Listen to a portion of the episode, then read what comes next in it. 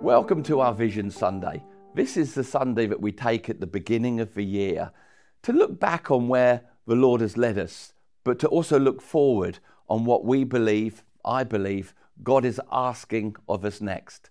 Before I get started, let me just take a moment to say a huge thank you to everyone who served again so passionately in 2023. You know, it's us serving together with a passion for Christ and his cause that makes a difference in the cities and the towns and the villages that he's placed us. So, a big thank you to everyone who served in any way. We're really grateful for everything that you've done. 2023 was a very strong year for us where we covered a number of themes, went on journeys together as a church family, good journeys that brought changed lives, transformed thinking, had an impact on the communities that we're in. And our journey last year led us to a common place where we focused on prayer. We've just finished this series, House of Prayer. I really believe it was so important for us to stop for 10, 11 weeks and talk about how Jesus said, My house will be a house of prayer. My people need to be a praying people. I want to encourage you that as we move now into the theme and the focus that God's given us for 2024, we're not going to stop being a praying people. We're not going to stop talking about prayer. We're not going to stop desiring to be the people of prayer that God has called us to be. Yet the Lord has given me a theme and a focus for 2024, which again is a very strong one. And just like prayer, a theme that is very true to the heart of God. So, our theme this year for 2024 is simply rooted. Rooted. And our focus is discipleship, being the disciples that Jesus has invited us to be, called us to be, but also being the disciple makers that in his great commission to us, he asked us to be and to take seriously. Discipleship, disciple making. This is the focus for Family Church in 2024. It's what we're looking to achieve.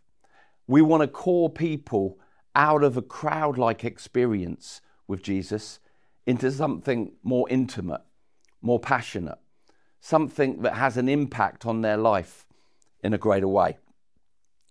Like the subject of prayer, making disciples is something that the Lord actually asked us to focus on.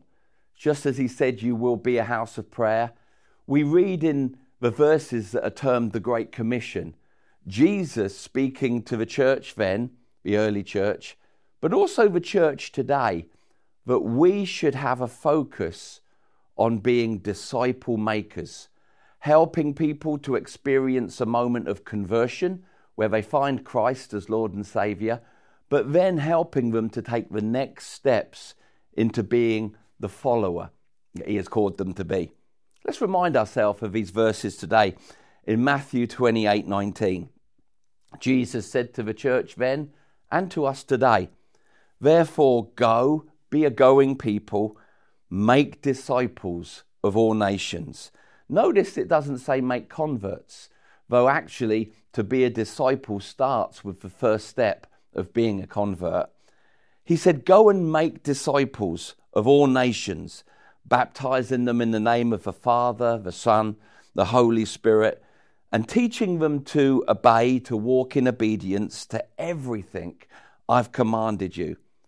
And then he says, Surely as you go, I will be with you always, even to the very end of the age. This is what I've termed before a blueprint call. What do I mean by that? That when we're building church and concentrating on what church does, sometimes we can have initiatives and plans and strategies that are good, but we should never let them replace the ones that are essential. I believe when we read the Bible, the New Testament, the Gospels, Jesus lays out for us a very clear blueprint of what we, the church, should focus on. At the heart of that blueprint is reaching people, bringing people to salvation, But another important part of the blueprint of Jesus is this thing called disciple making, making disciples. We want to focus not on what's good, some of the things we do as church, but what is vital and what really matters in this moment we find ourselves in. We're living in a time, I believe, as you look at the chaos and the calamity of things happening in our cities and in our world, we're living in this time where we need to be helping people to be equipped, not just letting people be entertained. We don't want to settle for people coming to church, sitting, watching, not being transformed. We want to say, no, this is a moment for us to focus more than ever before on disciple making, helping people to get rooted in their knowing of God and their walking with the Lord. This is a time where it's vitally important that number one, people know Him. We want to keep on being soul winners throughout this year of 2024. But also, we want to help and help those who do know him to deepen their relationship with him. We could put that this way. We want to help people this year to put their roots down deeper, to become rooted in their knowledge of God, in the things that they believe concerning what God has done for them in their life move from the layer that they may have known in their walk with God to deeper layers that God calls them to know and desires for them to know. So, a good question would be what is a disciple? What is discipleship? What do we mean when we say we want people to be disciples and not just converts? Simply put, we want people to move away from a crowd experience of witnessing things that God does to something more intimate where they're a follower and a learner. There's many definitions of what a disciple is, but I love the simplicity of these two thoughts. A disciple is a follower and a disciple is a learner, not an observer or an attendee, but somebody that desires God to transform their life, not just on Sunday morning, but throughout each and every day that a week can bring. It's to be a person who's taught, a person that desires to go deeper in their relationship with God. I love the way that the Amplified version picks up these thoughts concerning the Great Commission, where it says, Go therefore and make disciples of all nations. But then it says, Help the people to learn of me, help the people to believe in me and to obey my words. That's what we want to focus on this year, helping people to learn about Him and to believe in Him in a bigger way than they have before. When you look at the word disciple in its Greek definition, it simply means when it says, go make disciples, be a disciple, the Greek word that's used means to become a pupil, to become a scholar, to enroll as a scholar to be instructed, to be taught. So when we use the word disciple, make disciples, be a disciple, if we use the true meaning of the word, it means be a person who's a pupil, a learner, a scholar, somebody that's hungry to grow what they know about God. Be somebody that's hungry to be instructed and taught the things of God.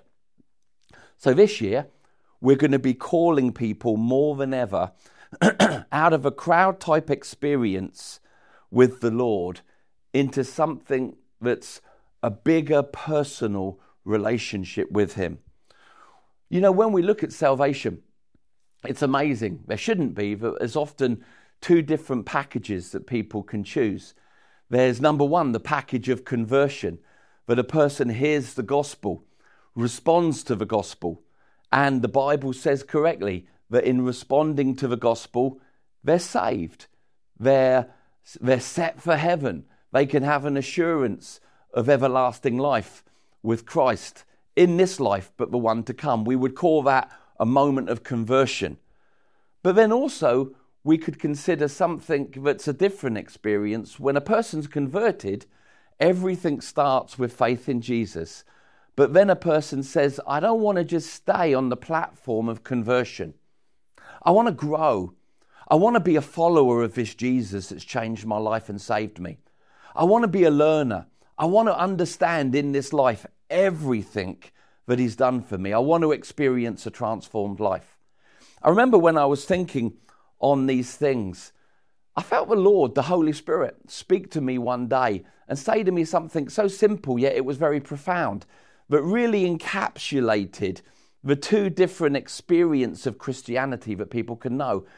I was spending time with the Lord, and all of a sudden I felt the Lord say to me, The thief and the fisherman. Now, in the book of Luke, you can read about the experience of the thief, the thief on the cross, the man that was crucified with Christ on the left, and there was another thief on the right. But also in the book of Luke, you can read about the fisherman, Peter. And so I started to meditate on this, think about this, pray this through. And I felt the Holy Spirit prompt me and say, Look at some of the parallels. I said, Okay, let's look at some of the parallels. The thief and the fisherman. They were both around in the time of Jesus, they both encountered Jesus, they both experienced Jesus. They were both at the cross. One of them, the thief, was actually next to him. But actually, then we noticed something very profound, and they both went to a cross. Now, this is the point I want to make. They both encountered Jesus, they were converted. The thief at the cross, in those last moments of his life, said, Remember me today when you're in paradise. And we know that Jesus said to him, Today you'll be there with me. He received salvation, but his life wasn't changed or transformed. He went to heaven, and boy, when he opened his eyes, he must have felt like, I've often put it this way, a tortoise on a fence post. He must have opened his eyes and said, I don't know how I got here, but I love the view. He must have been so thankful for Jesus saving him in those last moments. Yet when we read about the fisherman, he also experienced salvation through encountering Christ, but then he went on to walk with Jesus. And there came a day, it's not recorded in the Bible, but in other writings, where apparently Peter was taken to a cross. And apparently it's recorded that when they went to crucify him, he said, Don't crucify me the same way as my Saviour. And he asked to be crucified upside down. That's quite profound, isn't it? What was he saying in that? One of the things that speaks to me from that moment is Peter was saying, Turn me upside down because my life is a life that's been turned upside down by Jesus. How was his life turned upside down? In his moment of conversion, just like the thief on the cross? Absolutely. In that moment, he was born again. He became a new creation. He was justified by faith. But it was as he walked with Jesus, as he spent the rest of his life learning about Jesus, being a pupil, his life was transformed. You see, when Peter the fisherman went to heaven, he went with a transformed life. The thief went with a saved life. We want to encourage every person in family church to not buy into the conversion experience, even though, please believe me when I say that is absolutely vital and more important than nothing, but to be hungry for the experience of the fisherman, the road of the fisherman, where we spend the rest of our days on this earth learning and being pupils. You see, disciples are learners, that's what they are. So, what I'm saying to you is what I'm saying to me today. This year, we're going to put the L plate back on our cars. Now, if you're from England, you know what I mean when I say that. When a person's learning to drive in England, they have to put this red letter L on their car. It's called an L plate. And that L plate says to other drivers around them, please be careful around me. I'm learning to drive. Now, often when young people, well, any person passes their test, they love to get uh, a photo of them tearing the L plate. And in tearing the L plate, they don't realize they're saying, we're not learning anymore. But anyone that's helped a teenager to drive knows the fact is it's after they pass their test they truly learn to drive. The difference is there's not a driving instructor next to them anymore that they're listening to. So when I look at my life, I think, wow, in salvation, I think sometimes we can take the L plates off. We can stop being the learners that He's called us to be. When actually the moment we stop learning is the moment we stop growing. So I want you to join me this year, join your pastors this year, as we deliberately put the L plate back on our lives and say, God, we want to be learners. We don't want to be crashing our life thinking we know how to drive. We want to be learners. We want to continue to learn of you. We want to be your followers and your disciples. It's also a time where I feel God's calling us back into the classroom. And again, when you're in a classroom, you're there to learn. Sadly, when I went to school um, when I was young, I didn't go into school to learn, I went there for a social life. But if I was to rewind that moment, I would realize that they were providing me an opportunity to learn, and the learning could radically have a great impact on my life. Sadly, when I went to school, we left school when we were 15 back in those days. I remember leaving school thinking I was cool, thinking I was the James Dean or the cool character. And I remember leaving school and walking out the gates. I remember the headmaster looking from a window, and I walked out the gate smoking and I flicked a cigarette at him in this great act of rebellion as I left school at 15 to live the life I was going to live. It seemed so cool in the moment. Now I look back and I think, what an idiot. What an idiot. I didn't make the most of the classroom. If I could go back now, I would be a better learner than what I was then. Now, the good news is there's a classroom that God provides for us called discipleship. We want to encourage ourselves and each other.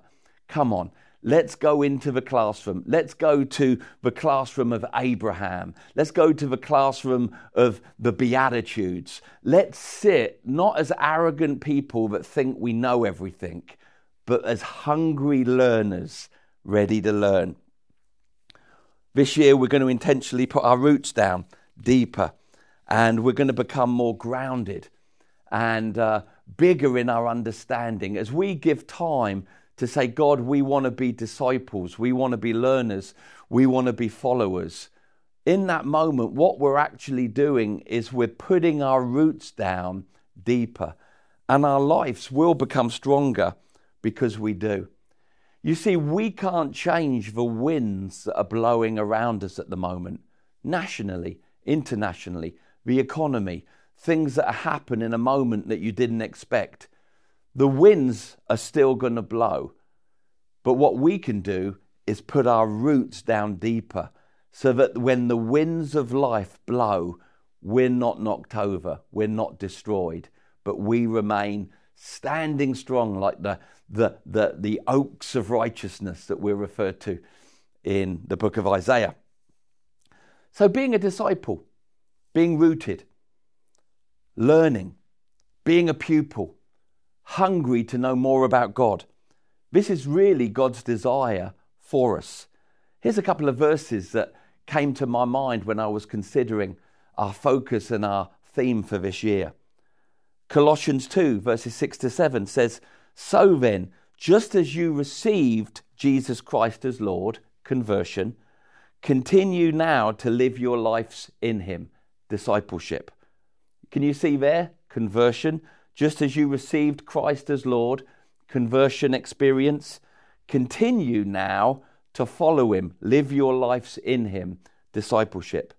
And then it says, rooted and built up in Him, strengthened in the faith as you were taught, and overflowing with thanksgiving. I love that. Overflowing with thankfulness. Also Ephesians 3:17 speaks of us being rooted and grounded in love, knowing the full measurements of what is given us. It speaks of us knowing the depth, the height, the width of what we've received in Christ. But you'll never know those things unless you commit to be a hungry learner, a pupil, a follower. So this year, we're going to be emphasizing teaching and training more than we ever have before, inviting people to step away from a crowd experience and come into a deeper understanding of who Jesus is and what he has done for us. Like I said before, there can sometimes be two different um, experiences of being a Christian. There can be the crowd experience, and there can be the disciple experience. When you read in the Gospels, you see that Jesus constantly blessed and ministered the crowd. Yet he gave extra time.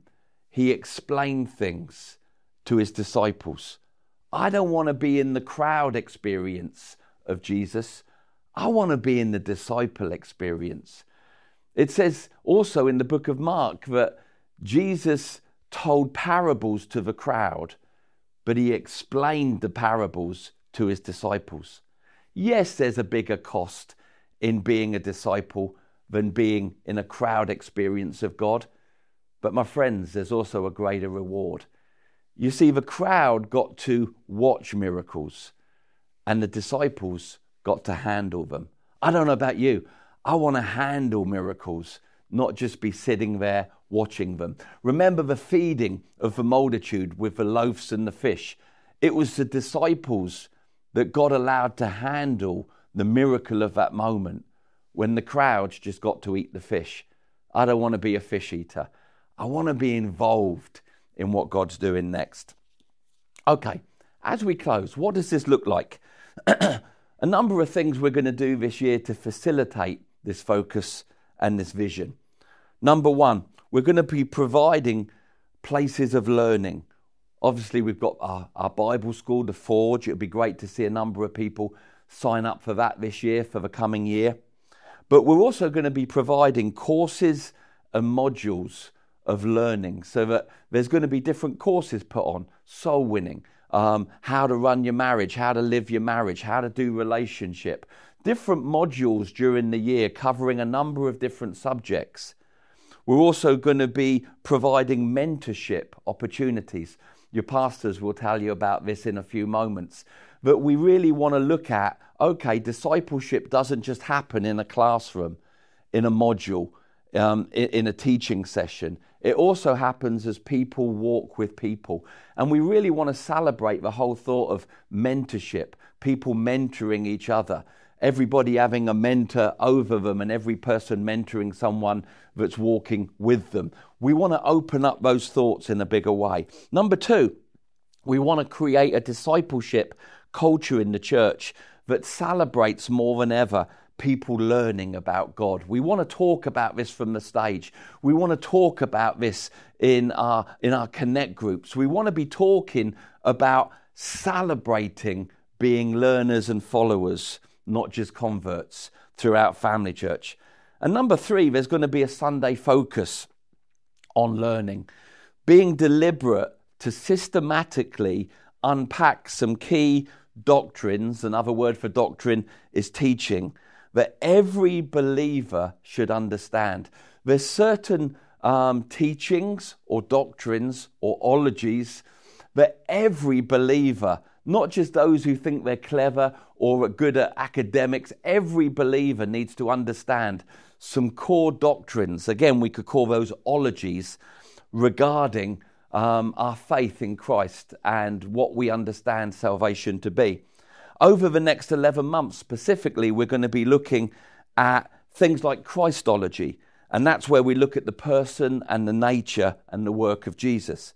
We're going to be looking at soteriology, and that basically is the doctrine or the study of salvation, knowing what happened when we got saved.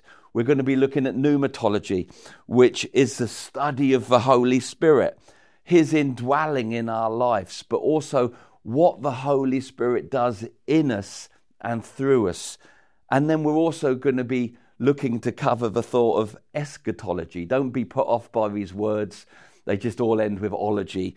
But they're teachings, they're fundamental core teachings. Now, eschatology is an exciting one. It's the study of last things or end times. Don't you have questions? What does the book of Revelations mean? What is it saying? What is the return of Christ going to look like?